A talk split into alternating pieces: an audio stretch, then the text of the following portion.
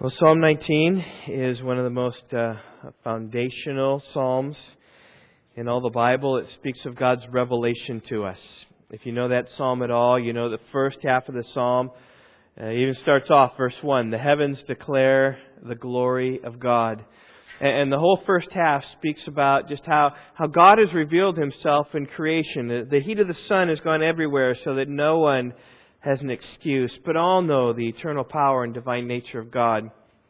And then beginning in verse 7 of Psalm 19, there, there's a shift and there's a change to speak about the, the revelation of how God has revealed himself in his word.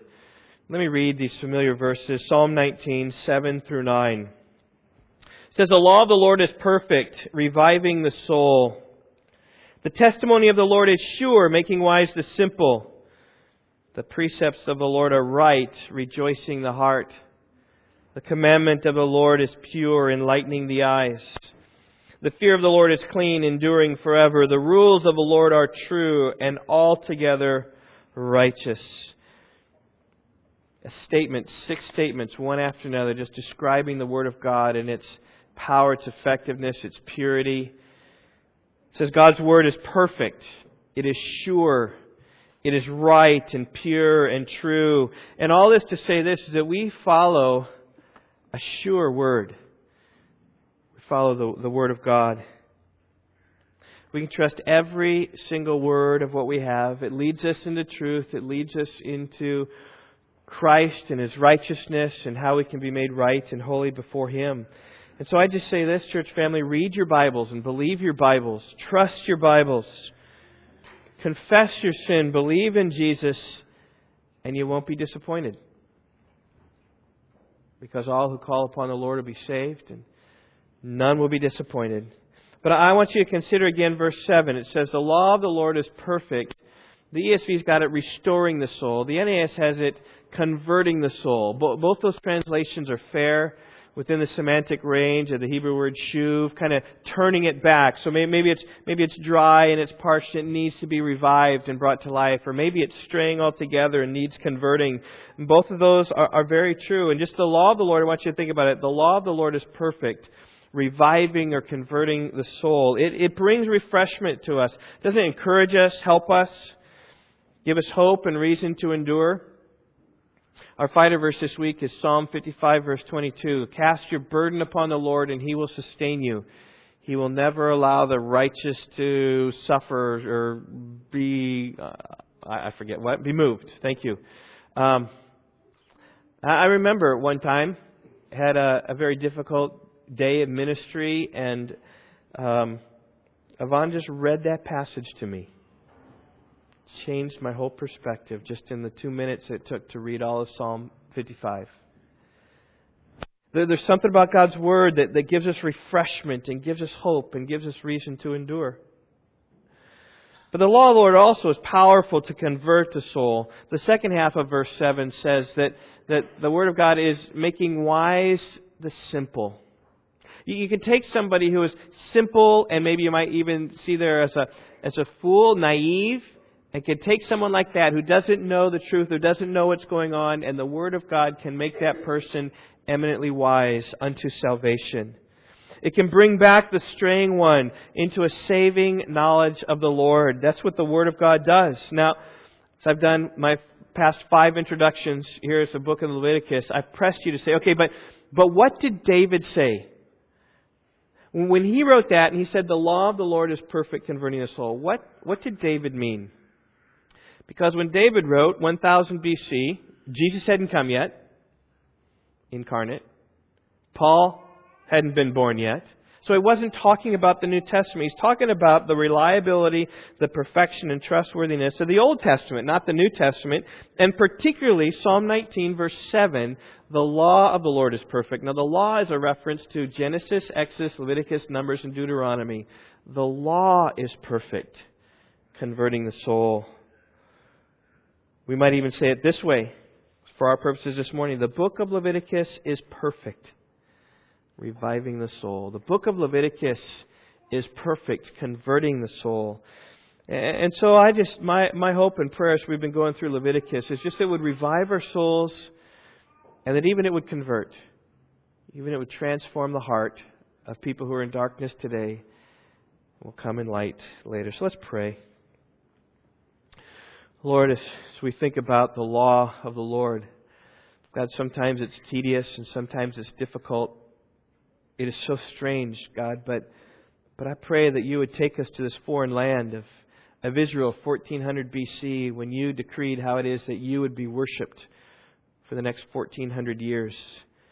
God, with this, this tent and this tabernacle and this holy place and this holy of holy place, God, we're increasing intimacy with you and decreasing frequency with which we can visit. Lord, I pray that these offerings, as we've been talking about them, would, would point us to Jesus as the only perfect offering, the only perfect sacrifice. That you would stir within us a, a refreshment to know that these things have all been accomplished in Christ.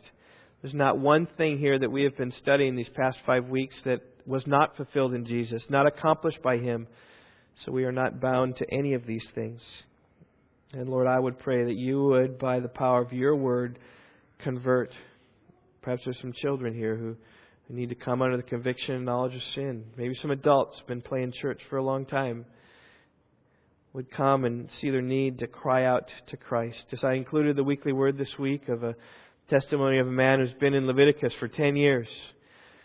And he says when he, he sings songs like, These guilty hands I raise, filthy rags are all I bring to realize that in Christ Jesus, it's holy hands that we can raise, clothed in the fountain of your grace, O Lord. So I would pray that we would we would see these things and that you would convert the, the straying soul to, to turn them back.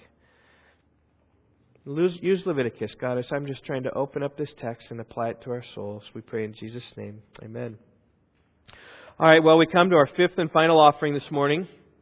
Uh, it is the, the guilt offering. We studied the burnt offering. Say it with me now. We've studied the grain offering. We studied the peace offering. We studied the sin offering. And now we're coming on the, the guilt offering. The, the burnt offering is that which, which is entirely consumed for our sin granting atonement there. The, the grain offering and the peace offering are often following the burnt offering. as, a, it's an afterthought in some regards, or a, or a thanks or a worship act to God. The grain offering to give thanks to God. The, the peace offering to enjoy fellowship with God. And last week, as we looked at the sin offering, it's where our, our sin is, is dealt with. Specific sins committed. Specific animals sacrificed to the Lord for a, a transaction of sin by way of forgiveness. And now this morning we come to the guilt offering, the fifth and final of these. Now all these five offerings really form the base. You'll see, once you get these five down, you'll see other, uh, um, uh, other passages in Leviticus that just refer back to them like you know what the burnt offering's about, and you know what the peace offering's about, and you know what the sin and guilt offerings are about. It kind of goes back, and sometimes one is offered, sometimes two is offered, sometimes three is offered, sometimes an offering, and, and it's kind of like this, and things change, but it's those five offerings that are foundational to Leviticus and really foundational for most of the offerings in the rest of the Bible as we think about sacrifice before the Lord. Now, I have encouraged you to, to remember that the, the fifth offering is the, the guilt offering in chapter 5. Really, it starts halfway through chapter 5, verse 14, and ends in chapter 6, verse 7. The King James and New King James, both of those call it the trespass offering. It's a valid translation because that's what this guilt offering is. There's been some kind of transgression of a law. There's been a disobedience, and now something needs to make that up. Something needs to make restitution for that specific offense because some kind of trespass has been made. Guilt offering, though, is a very fair translation. It's very good as well because it speaks that we have done this trespass and now we are guilty, and now it resolves that, so we're not guilty no longer when this is offered. So, first, some facts about the guilt offering. Of all the offerings of the Bible, this is by, by far the, of, the, of these five, the least frequently mentioned. Um, something like 40 times. You know, as opposed to, I think, the sin offering, well over 150, and the burnt offering uh, in the hundreds. I, I don't have statistics here, but the, this is by far the most infrequently mentioned in the Bible, mostly mentioned just in Leviticus, and occasionally outside of there. We're going to see one of those today. Um, it also requires a ram, only a ram, not a lamb, not an ox, not a bull, Not two turtle doves and pigeons, but only a ram. It requires retribution. It requires a, a payment to be made. Whatever the, the cost of the offense was, take the cost and apply another 20%, which we'll see as we read through this. So just think about those facts in mind. Let's read Leviticus chapter 5, 14 through chapter 6, verse 7. It says, The Lord spoke to Moses, saying, if anyone commits a breach of faith and sins unintentionally in any of the holy things of the Lord, he shall bring to the Lord as his compensation, there she's kind of paying, a ram without blemish out of the flock, valued in silver shekels according to the shekel of the sanctuary for a guilt offering. He shall also make restitution for what he has done amiss in the holy thing, and shall add a fifth to it and give it to the priest, and the priest shall make atonement for him with the ram of the guilt offering, and he shall be forgiven. If anyone sins doing any of the things that by the Lord's commandments ought not to be done, though he did not know it, when he realizes guilt, he shall bear his iniquity. He shall bring to the priest a ram without blemish out of the flock, or its equivalent, for a guilt offering, and the priest shall make atonement for him for the mistake that he made unintentionally and he shall be forgiven. It is a guilt offering. He has indeed incurred guilt before the Lord. Chapter 6, verse 1. The Lord spoke to Moses, saying, If anyone sins and commits a breach of faith against the Lord by deceiving his neighbor in a matter of deposit or security or through robbery, or if he has oppressed his neighbor or has found something lost and lied about it, swearing falsely, in any of these things that the people do and sin thereby, if he has sinned and he has realized his guilt, and will restore what he took by robbery, or what he got by oppression, or the deposit that was committed to him, or the lost thing that he found, or anything about which he has sworn falsely. He shall restore it in full and add a fifth to it, and give it to him to whom it belongs on the day he realizes his guilt. And he shall bring to the priest, as his compensation to the Lord, a ram without blemish out of the flock, or its equivalent for a guilt offering. And the priest shall make atonement for him before the Lord and he shall be forgiven for any of the things that one may do and thereby become guilty. There's a lot of stuff going on there. Um, let me just say this passage divides in three. Um, according to the particular sin that was that, that took place that needs to have a sacrifice offered. Verse 15: If anyone commits a breach of faith and sins unintentionally in the things, in the holy things of the Lord, or, the second one comes in verse 15. If anyone sins doing any of the things that by the Lord's commandment ought not to be done. Uh, or the third sin, right? Really, chapter 6, verse 2 and following. If anyone sins and commits a breach of faith against the Lord by deceiving his, his neighbor in a matter of deposit or security or through robbery, if he's oppressed his neighbor, found something lost and lied about it, swearing falsely, in any of these things, all that people do and sin thereby. So it's just like these different sins. And we'll, towards the end of my message today, we'll talk about that. I want to talk about guilt first, and then we'll look at each of these three sins. But if any of these sins take place, then you need to offer the sacrifice of the guilt offering. It's much like the other sacrifices that are offered, right? The animal is brought before the priest. You lay your hand on the animal. You kill the animal. You give it to the priest. And In this case of the guilt offering, again, it's only the fat that's burned um, upon the altar. It goes up in smoke. The priest gets the meat of this, can, can take it there. You can read about those details in Leviticus 7, 1 through 10, talks about what the priest is supposed to do with that. But like all the other sacrifices, it, it goes there. But if anything, the message coming out of these verses is this is that if you're guilty, there's a way to remove your guilt. There's a way to resolve your sin before the Lord and before others. Now, there are, are people you know, many people who live in perpetual and constant guilt, live with regret, live with a sense they've sinned and they've messed up, they're too far gone, they can't make it right, either with God or with others. Drives many people to suicide because life is so messed up, they can't ever get it back. And so, they, how many, how many um, criminals find themselves in jail? committing heinous crimes know that they're going to either face the death penalty, life in prison, and kill themselves instead? How many CEOs of major firms, when they've been found out with deception and fraud, have killed themselves jumping off of buildings or jumping into rivers or off bridges or hanging themselves? It's just a lot. Because the sin's so big, they don't think they can be forgiven. The message of, of this passage, though, is if you sin, you can be forgiven. But guilt haunts people.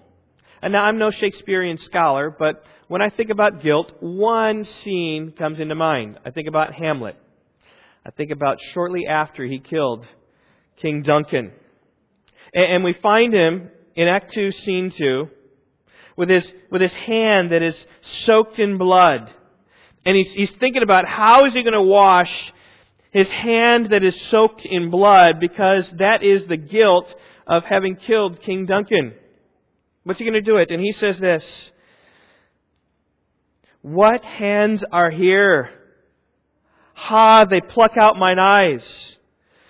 Will all great Neptune's ocean wash this blood clean from my hand? No.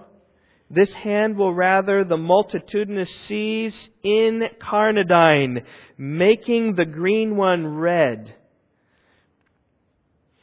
Whatever that means. Here, let me interpret it for you.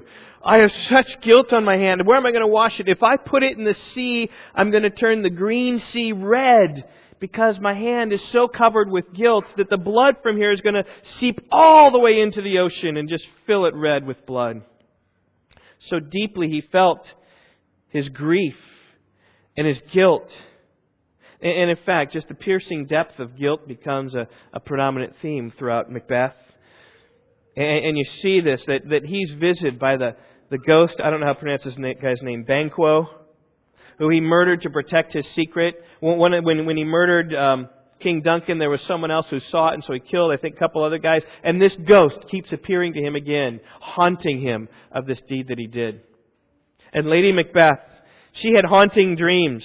Eventually, she committed suicide because of her great guilt in being accomplice with her husband in the murder of the king. And, and there are people that live with guilt, things that they did so long ago that plagues them every day of their lives. And like Macbeth, they have blood-stained hand and they can't get it clean, and they try and they try and they try and they try through various means, and it just can't be removed. The message here, though, is that you can get it clean. Or to use another metaphor of burden, of sin, I think about John Bunyan and Christian Pilgrim's Progress. He, he used the, the imagery of a, of a, of a, um, a burden. In fact, I've got that on the children's notes. You guys have seen that before. I hope you've read that book. If you haven't read that book, repent and read that book. It's the second most read book in the world, second to uh, the Bible.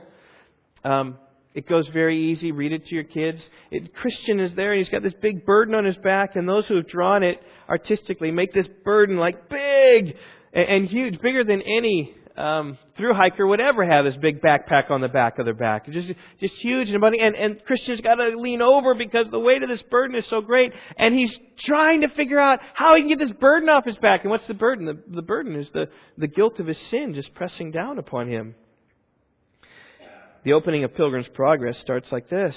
Bunyan writes, As I walked through the wilderness of this world, and I lighted upon a certain place where there was a den, and I laid me down in that place to sleep, and as I slept, I dreamed a dream, and I dreamed, and behold, I saw a man clothed with rags, standing in a certain place, with his face from his own house, right, just looking, and, and a book in his hand, and a great burden on his back, and I looked and saw him open the book and read therein. As he read, he wept and trembled, and not being able any longer to contain, he brake out with a lamentable cry, saying, What shall I do? Right, there's this burden on his back, and he's trying to get this guilt off of him. He's trying to get this weight of sin off of him. And wherever he went, that burden was, was with him. He sought all he could do in his power to rid himself of the burden of this sin like Macbeth trying to wash his hands. And the message of this text this morning is you can have your burden removed from your back. Now, in the case of, of sin and burdens and blood stained hands, sometimes the guilt from that is a very good thing. Don't despise this always bad. No, it can be a very good thing because it can be the very thing that leads you to the saving knowledge of Jesus Christ. Because a burden on your back or acknowledging a, a redness in your hands can be like a, a warning light on your dashboard which says there's something very wrong with your car, right? When the engine light goes on. There's something wrong with your car. You need to check it out. Maybe it's not going to get you now, but there's going to be a day where you're going to try to start your car and your engine's been ground together or it's needed new oil or something. Something awaits you if you don't deal with this problem. Deal with this problem. With Christian, his burden led him to Calvary where, if you remember this story, his burden falls off and rolls into the tomb, the sepulchre, and, and never appears again. That's when he's clothed in new righteousness. He was in filthy rags and he's clothed in new righteousness and then walks his days in new righteousness. In a similar way, it was guilt that led Martin Luther to the gospel. Before his conversion, he was plagued by guilt and he did everything to rid himself of his guilt. In fact, I want to read from R.C. Sproul's most excellent book, The Holiness of God. Okay, if you're looking for a book to read, this is a great Christian book to read, The Holiness of God. Luther write so he's writing about Luther and the insanity of Luther. Basically, it's the guilt of Luther that, that came upon him that then led him to Christ. So I just told you the punchline, but here's here's what it says. Luther says, I was a good monk and I kept the rule of my order so strictly that I may say that if ever a monk got to heaven by his monkery, it was I. All my brothers in the monastery who knew me will bear that out. If I had kept on any longer, I should have killed myself with vigils and prayers and reading and other work. So zealous was he. And then, R.C. Sproul then writes, Confession was a requirement for these monks, but not daily. The requirement was that all one's sins be confessed. Luther could not go a day without sinning, so he felt necessary to go to the confessional every day seeking absolution. Confession was a regular part of the monastic life. The other brothers came regularly for their confessors and said, Father, I have sinned. Last night I stayed up after lights, lights out and read my Bible with a candle. Or yesterday at lunchtime I coveted Brother Philip's potato salad. I mean, and then R.C. Sproul says, Well, how much trouble can you really get in a monastery? That's what he says. The father confessor would hear the confession, grant priestly absolution, and assign a small penance to be performed. That was it. The whole transaction only took a few minutes, but not so with Brother Luther. He was driving his father confessor to distraction. Luther was not satisfied with a brief recitation of his sins. He wanted to make sure that no sin in his life was left unconfessed. He entered the confessional and stayed for hours every day. On one occasion, he spent six hours confessing the sins that he committed that last day. The superiors of the monastery began to, to wonder about Luther. They considered the possibility that he was a gold bricker preferring to spend his time in the waking hours in the confessional to studying and performing his other tasks, and concern arose that perhaps he was mentally unbalanced, rapidly moving to serious psychosis. His mentor, Staupitz, finally grew angry and scolded Luther. Look here, he said, if you expect Christ to forgive you, come in with something to forgive. Parricide or blasphemy, adultery, instead of these peccadillos, these small sins. Man, God is not angry with you. You are angry with God. Don't you know that God commands you to hope? And here it is. The aspect of Luther that most brought about the verdict of insanity. The man was radically abnormal. His guilt complex was like anyone, unlike anyone's before him. He was so morbid in his guilt, so disturbed in his emotions, he could no longer function as a normal human being. If you know the story of Martin Luther, then that eventually drove him to Jesus, where alone his sins could be forgiven. And so I say this burden of guilt is not not a bad thing. It can be a good thing because it, it, it, drove Luther to say, it's not my monkery. It's not my, my good prayers and my good works and my Bible reading. It's not my, my, my whipping of myself and, and sleeping without a blanket and, and sleeping on the cold stone to, to like make up for my sins. No, it was only to be found in the cross of Christ. I mean, he even made a pilgrimage to Rome so he could walk up the, the stairs, I think it's St. Peter's Basilica, on his knees praying repentance, just trying to get righteous with God. And his guilt from his sin led him to Christ. So guilt, don't despise guilt. Guilt can be a very good thing, especially in people who don't know Jesus. But it may be the case that a burden of sin is a very bad thing as well. Because if you've trusted in Christ, and He has forgiven your sin, but you still, still insist upon having this burden on your back, Even when God has forgiven that sin, that, that burden, you know, that, that Bunyan had that rolled into the sepulchre, oh, wait a minute, wait a minute. Let me get that sin back. Let me, let me put that here. And God says, no, it's forgiven. It's done. It's wiped away. And you say, no, no, I still can't, I still can't that. What, what you're doing is your unbelief. When you take that sin and put it right back on your burden, you don't believe the promise of the gospel. You're trying to make right what was wrong, but Jesus already made it right, but you're saying, oh, I don't believe He made it right. I need to make it right another way through some other kind of effort. And that's bad guilt. You, failed to believe that His sacrifice on the cross paid for all your sins, Colossians 2.14. The Bible tells us that there's no condemnation for those who are in Christ Jesus. That means we stand before God. What does no condemnation mean? To stand before God free. We're not condemned in any way. We are absolved of our sin. And through faith in Christ, there's no more guilt to be felt.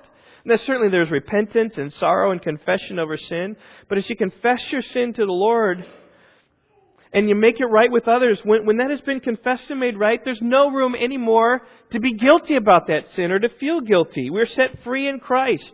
Well, what about that hymn we sang?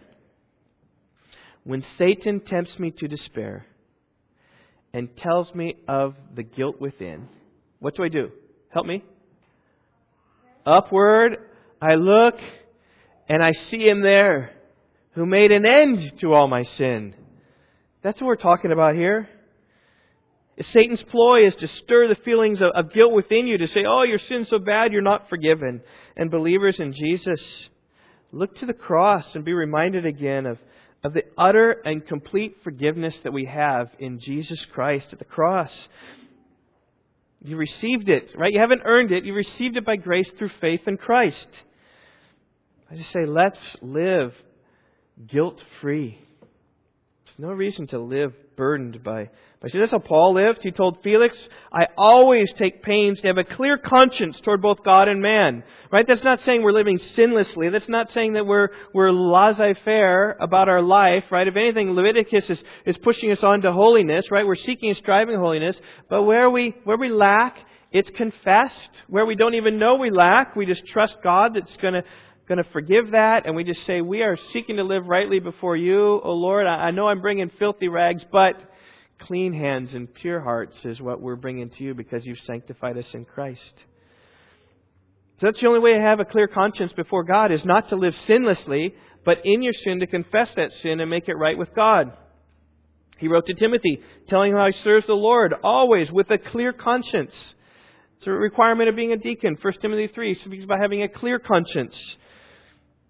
All, all leaders, we need to have clear consciences. It's how we need to be as Christians. Have clear consciences because what we have, we've confessed. And it's cleansed, it's done away with. We don't put it on our back again. Or as Keith and uh, Kristyn, Keith Getty and Stuart Townend wrote this one No guilt in life, no fear in death.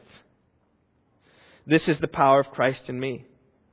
From life's first cry to final breath, Jesus commands my destiny. No power of hell, no scheme of man can ever pluck me from his hand till he returns or calls me home. Here in the power of Christ I'll stand. Let's stand in the power of Christ, the glory of the gospel.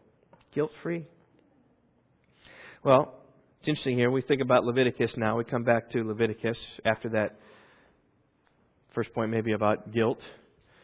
The Jews didn't have the power of Christ in those days. They didn't have the cross of Christ to look back upon.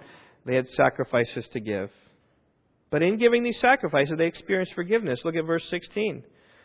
It says, The priest shall make atonement with him with the ram for the guilt offering, and he shall be forgiven.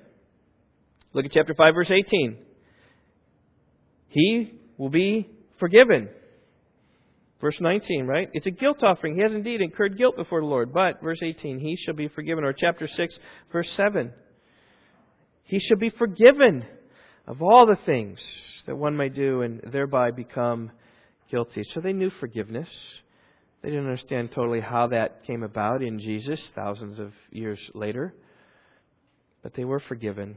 But here's what they did they had to bring an offering. So let's look at my first offense. I'm just calling it holy things because that's what we see there in verse 15. If anyone commits a breach of faith and sins unintentionally in any of the holy things of the Lord, He shall bring to the Lord as his compensation a ram without blemish of the flock, valued in silver shekels according to the shekel of the sanctuary, for a guilt offering. So if he, he commits a sin with his holy things, he shall bring this lamb. And it says then that he shall, on top of bringing this ram, shall also make restitution for what he has done amiss in the holy thing, and shall add a fifth to it, and give it to the priest, and the priest shall make atonement for him.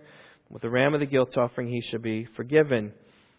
Here we have sins against the holy things of the Lord. Now you got to say, okay, what what's that talking about? Well, we don't know exactly, but we can surmise and think about. It probably has to do with something about what you gave to the priest or interacting with the priest somehow, something that, that should have been given. Maybe it refers to animals that came with a blemish. Right? A, a cow with a deformed eye, maybe, or with a, a skin eczema and, and you, you brought it and didn't realize it, or you, you realized it and hid it from the priest because uh, you got it and you kind of, you know, the right eye's bad, so the cow is looking this way when you sacrifice it. And that's a holy thing to the Lord that was brought contrary to God's commands. Or, or maybe the meal offering, you forgot the salt. The salt always has to be there in the meal offering. You remember that? Leviticus chapter 2. Um, or maybe it could be in the failure of giving priests the proper due, because you know, the, the fat was to be burned, and then the priest was to have some, and the fellowship offering you're all supposed to share with. But, but maybe it's not giving everything to the priest. Maybe it's holding back something for yourself.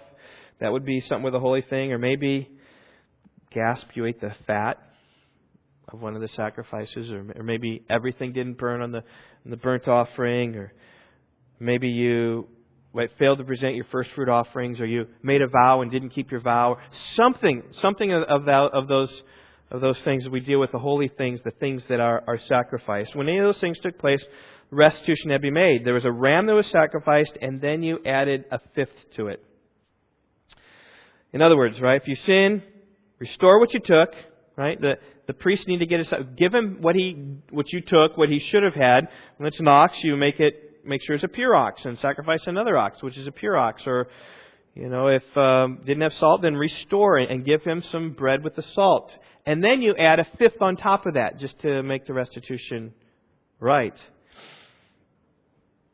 Now, how exactly you you know how much a fifth actually is, I, I have no idea. It just the principle is here is that you you give and then you you add a fifth to it. In chapter 27, we'll see a bunch of valuations about how much things are worth. Um, so maybe it was some about that. We get a, a hint to here about the, va- the flock valued in silver shekels according to the shekel of the sanctuary. That's in verse 15. So there's there's a value of these things. I'm not sure, but but the spirit of that took place with Zacchaeus. Remember when he Jesus came into his house and Zacchaeus said, Behold, Lord, half of my goods I give to the poor. If I have defrauded anyone, I will restore it fourfold. Not only going to make restitution, but I'm going to make restitution 400%. Now that's way beyond what God was requiring here in, in Leviticus chapter 5 with a guilt offering. It was only 20% was required, but Zacchaeus was so overflowing, he said 400%. It's the same idea. His generosity entirely voluntary. This was mandatory. But you can see the principle at work. If I've defrauded anyone, I'm going to make it right and return to them, and I'm going to increase what they lacked. You know, I, I was was really encouraged by S. Lewis Johnson's exposition of this passage when he tried to apply it to Jesus. I don't know if this is really to Jesus or not, but but this helps to see a little bit about the work of Christ, and so in that sense, I can I can bring it out here. He, he said this is that uh, S. Lewis Johnson talked about how um, the cross did more than simply restore us to where Adam was. I mean, you, you think about it. When Adam sinned, he brought the world into sin. When Christ came, he undid everything that Adam did. But more. And here's where C.S. S. Lewis Johnson would kind of add the, the fifth. See, Christ's sacrifice didn't just restore us to Eden, it secured us in heaven. And we stand better today than Adam stood in the garden. Though Adam was perfect, he still could sin and plunge the world into sin. And though we are sinners, yet we are secure to be someday in our, our heavenly kingdom. We will never forfeit the heavenly inheritance that awaits us. So you have a question Would you rather be perfect with Adam in the garden? Or would you rather be imperfect sinner in the church. And there's no question. You want to be an imperfect sinner in the church who believes in Christ and then is justified and will get more than Adam ever had. Because Christ didn't just restore us to Adam's state, He made it far better for us. And you can think about this in terms of the double imputation, right? When, when, when Christ died, it's not that he, died for our sins. It's not like he just, he, before, before we sinned, we, we weren't a sinner. Okay, let's just take some, some sin, a, a thief, right? A theft, right? Before you stole that item, you were righteous, and then you stole that thing, and now you've become a sinner. Christ did more than just forgive that sin to restore you to the previous state of, well, I haven't stolen yet. But, but Christ also imputed his righteousness to us so that um, we're not just restored to a pre sin, not sin state as neutral, but he also, having done nothing good or bad, but he also imputed righteousness so that we have more to our credit. Right? In other words, we have the righteousness of Christ imputed to us, and now it's not only that we are innocent of our crime, we are meritorious of having never done that before. So that we get in heaven based upon the imputation of Christ's righteousness to us. We get into heaven based on reward. Not of what we've done, but of what Christ done. 2 Corinthians 5.21, God made him who knew no sin to be sin for us, that we might become the righteousness of God in him. Jesus took the sin, and we got Christ's righteousness. That's, that's over and above and beyond. And that's, S. Lewis Johnson just took that part of the fifth, and that, this ministered to my soul, and I trust minister to you. Just it's not it's not just restored; it's restored better. They're the holy things. Let's let's look secondly, verses 17 through 19, at the holy procedures is what I'm calling them. Verse 17, if anyone sins doing any of the things that by the Lord's commandments ought not to be done, though he did not know it, then realizes guilt, he shall bear his iniquity. Now, when we read here the Lord's commandments, I don't think the idea here is the Ten Commandments a breach of the Ten Commandments isn't the idea here, the, the guilt offering. The Ten Commandments breaking that's probably more the, the sin offering or the burnt offering. But the idea here, the commandments of God, is probably the commandments that, that Leviticus gave concerning these sacrifices. It's the context, right? A break in protocol. I mean, one of the things that Ivana's talked to me quite a bit about in our study of Leviticus, how, how confusing is this law code? It's a little bit like our tax code right? The American tax code, which is, you know, it's difficult to understand. It's hard. That's what guys like Lance are for, right? To understand that whole thing. Um, it's hard. It's hard stuff. Okay? And the law code can be a little bit like that, and how easily one could fail to follow everything exactly according to standards. And, and however you fail, when you come to realize it, the call the guilt offering those to make it right, to establish it being right offer the ram without blemish to the priest and pay back the 20%. Except what's interesting here is there's no 20% to pay back. And I think what's going on here is that, you know, this second sacrifice might be for something that's a little more difficult to figure out what exactly 20% is. Like, how, how do you measure damage done when you don't lay your hand upon the sacrifice? Right? You've, you've done this sacrifice, but you say, oh, I forgot to lay my hand on the sacrifice.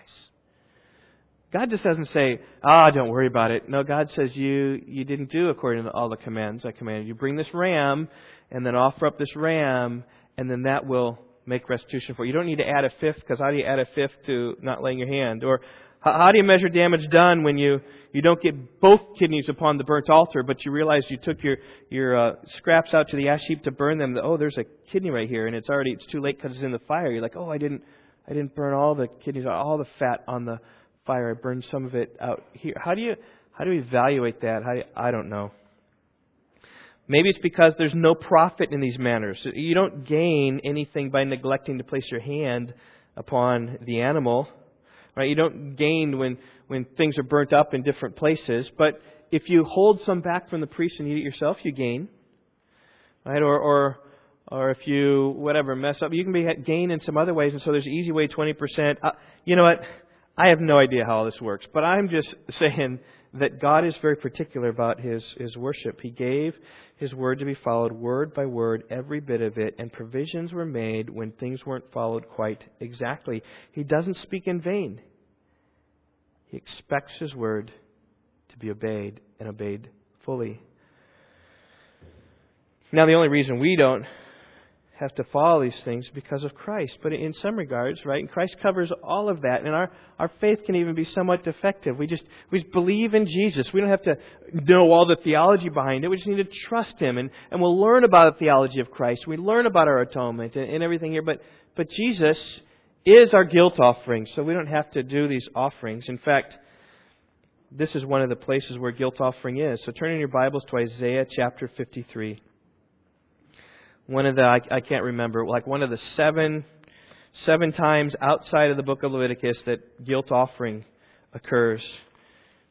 Maybe it's ten, maybe it's five. I, I can't remember. It's in Ezekiel some Ezekiel 40 to 48, but it's not very much. But it does come here in Isaiah 53. Now this is, um, of course, this is talking about the suffering servant applied exactly to Jesus. You see these things. Um, Verse 5 He was pierced for our transgressions, crushed for our iniquities. Upon him was the chastisement that brought us peace. With his wounds we are healed. Verse 4 Surely our griefs he bore, he carried our sorrows, yet we ourselves esteemed him stricken, smitten of God, and afflicted. Verse 7 He was oppressed and afflicted, yet he did not open his mouth, like a lamb that is led, led to slaughter, like a sheep that is silent for his shears, so he did not open his mouth. This is prophetic of Christ. Israel in the future looking back at what they did to their Messiah. But Isaiah is saying that this is what's going to happen with the Messiah, but this is a lament of what's happening. And we get to verse 10 where it talks about the guilt offering. Yet, it was the will of the Lord to crush him. He has put him to grief. When his soul makes, here it is, an offering for guilt, It should be guilt offering there.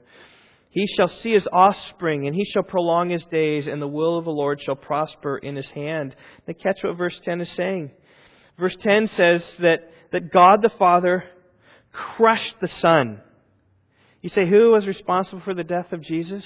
Well, certainly the Romans were, because they actually put the, put the sword in him. They actually nailed him to the cross. But the Jews were, because the Jews rejected him and handed him over. The Gentiles certainly had a hand in that as well, but ultimately it was God Himself who crushed Jesus. It was God Himself who put Him to grief. That which was decreed before the world ever came into existence, He brought about on Calvary, sending Jesus to the cross. According to His predetermined and sovereign plan, Acts chapter 4.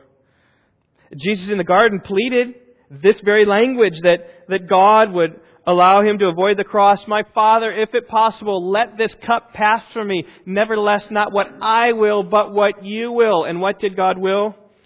God willed to crush his Son, pay the penalty for our sin upon the cross. And in so doing, God the Father put his Son to grief, suffering a cruel death, and even abandoning his Son, even pouring out our sin upon his shoulders. And Jesus became an offering for guilt. He became our guilt offering. He righted every law, wrong. We no longer need a guilt offering because Jesus has become our perfect guilt offering. Full retribution has been made to the Lord. I say this, praise be to God, right? Now, that doesn't mean that the principle of the guilt offering doesn't apply to us today, because I think it does. This whole idea of if there's a wrong, make it right however you can, add a fifth, if appropriate. Let's turn back to Leviticus. Let's look at this last, this last section of sin. Chapter 6, 1 through 7. We've seen holy things, we've seen holy procedures, and now we, I just put it against your neighbor. I mean, that, that's the best I, I could do to speaking about. These are talking about sins that you commit against others, right? Failing to love your neighbor as yourself. These are very, um, very human to human sins, if you will. Verse 2. Just consider what kind of sins these are. If anyone commits a breach of faith against the Lord by deceiving his neighbor in a matter of deposit or security, or through robbery, in other words, he's stolen money, this security or deposit, or, or robbery, he's stolen things. Or if he has oppressed his neighbor, meaning that he's used his position of authority so as to, to oppress someone. Or he's found something lost and lied about it. No, that's always been mine, right? Finding something and, and deceiving and manipulating there. Or swearing falsely. Like, uh, like promising that this is the case when it really wasn't the case. Caught in this web of lies. In any of these things that people do and sin thereby. Right? If he has sinned and has realized his guilt and will restore what he took by robbery, or what he's got by possession, or deposit what was committed to him, or that lost thing that he found, or anything about which he has sworn falsely, here it is, he shall restore it in full and add a fifth to it, and give it to him to whom it belongs on the day he realizes his guilt. Now, earlier in my message, I, I, I mentioned two types of guilt, right? There's good guilt, and there was bad guilt. And then I, I want to add like a, a third category here, which, for the sake of the good and the bad, what's a good word that goes with good and bad? The good, bad, and the ugly. We'll just call it ugly sin. I don't even know. Is that a movie? I don't even know. Maybe it's a bad movie. Maybe I shouldn't even refer to it. I don't even know. But I just know the good, the bad, and the ugly. We're going to call this ugly sin. You might call this um, believer sin. You might call this convicting guilt. But good guilt, right, is that that, that unbelievers experience. John 16, verse 8 says, The Spirit of truth will come and convict the world of sin, righteousness, and the judgment to come. Bad guilt is a guilt that believers experience when they've confessed their sins to the Lord and they bring their guilt back upon it. It's bad because they don't believe the promises of God. But there is a third category, I'm calling whatever this ugly guilt, because it really is ugly. This is the, the guilt that believers in Christ feel as they refuse to confess their sin. So it may be that you're a believer in Christ and that that the Holy Spirit's convicting work is heavy upon your soul. And I say that's ugly because all you need to do is confess it and make it right. And it's so easy. And it's so hard.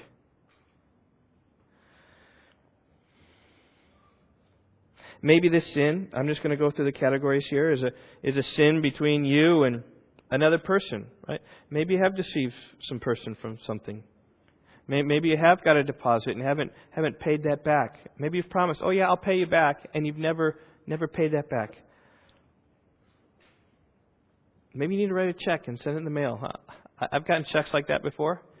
Um, I remember one guy was involved in kind of a book study, and I said, "Whatever, it's ten dollars for this book," and he never paid. Got didn't didn't come to our church really, and then I was laughed. And, and I remember he went to some kind of conference, was convicted, maybe in a message, something like this, and all I got was this check, like ten dollars, really low. Says Steve, I just realized I never paid you for that book. I'm like, I never.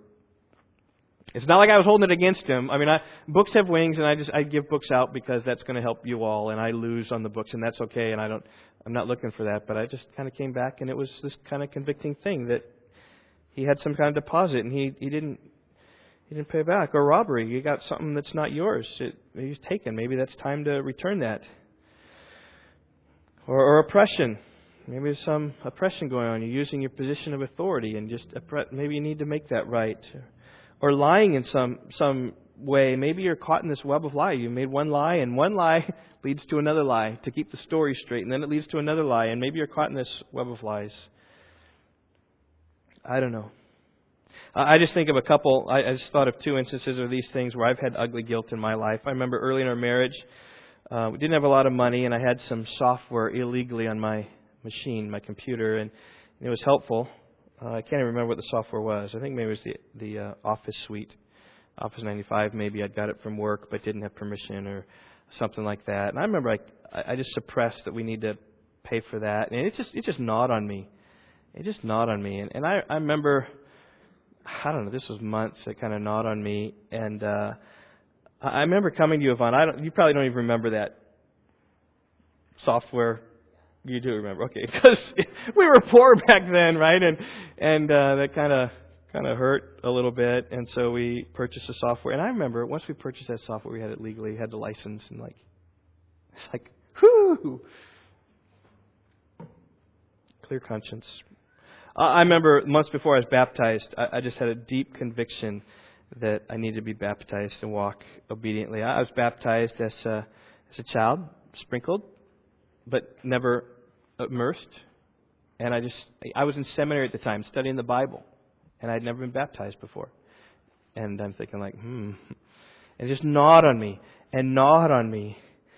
And um, I, I delayed and I thought about it and I thought about it. And oh, how freeing it was when then I was baptized just to confess my sin before Christ and walk through the waters of baptism together. That that was just something that was convicting me. Now, maybe God's got His hand on you, some ugly, ugly sin, ugly guilt. Whether you're you're deceiving, whether you've stolen something, and God is God is pretty exact. I mean, think about this: that in this sacrifice, it's only the ram. It, it doesn't say.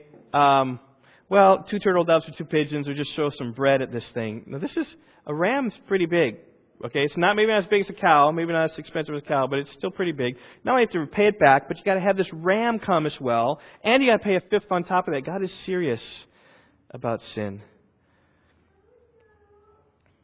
Maybe you've cheated someone. Maybe store. I remember hearing stories of, of pastors that talk about, um, you know, you go to the cash register and somehow the lady makes a mistake, lady or the man or whatever makes a mistake, and you've got four of them, and she charged you for only three. And you can do two things at the moment. You can say, "Oh, I got out and kind of put it in the pocket," and just say, "Hey, I, I, I nabbed that." If you're sensitive Pay the extra $3. Pay the extra $20. It's going to come back to you in terms of weight of guilt, perhaps, if you have a sensitive sin. As I'm hoping so, you shall be holy. If it, if it comes back to you with a sensitivity like, oh, that's not right. Just pay it. Just say, oh, I'm sorry. I had four of those. You only had three. And you'll, you'll, you'll be way better off as you won't have this ugly guilt upon your soul than trying to go back and whatever, try to pay pay the store for something they missed that doesn't doesn't really make sense. It's hard. So whatever, whatever there is, and I just I want to just close my message now. Let's let's bow our heads, close our eyes. Just think about guilt. Maybe you got this ugly guilt. That that of course it, it's it's just a matter of confessing it to the Lord. How easy it is, and yet how hard it is. I remember speaking with a man a, a decade ago who cheated to get through high school. And was studying the scriptures and in seminary and years years later went back and talked with the school about how he cheated. And of course the school didn't do anything, it just forgave it and went on their way and said what a strange man that was, but making it right. And if there's there's things in your soul that are, are just wrong, I would plead with you and encourage you to repent of those wrongs and to make them right. Not not to earn anything, but just to just to have a clear conscience before the Lord. Lord, because that's what that's what we desire.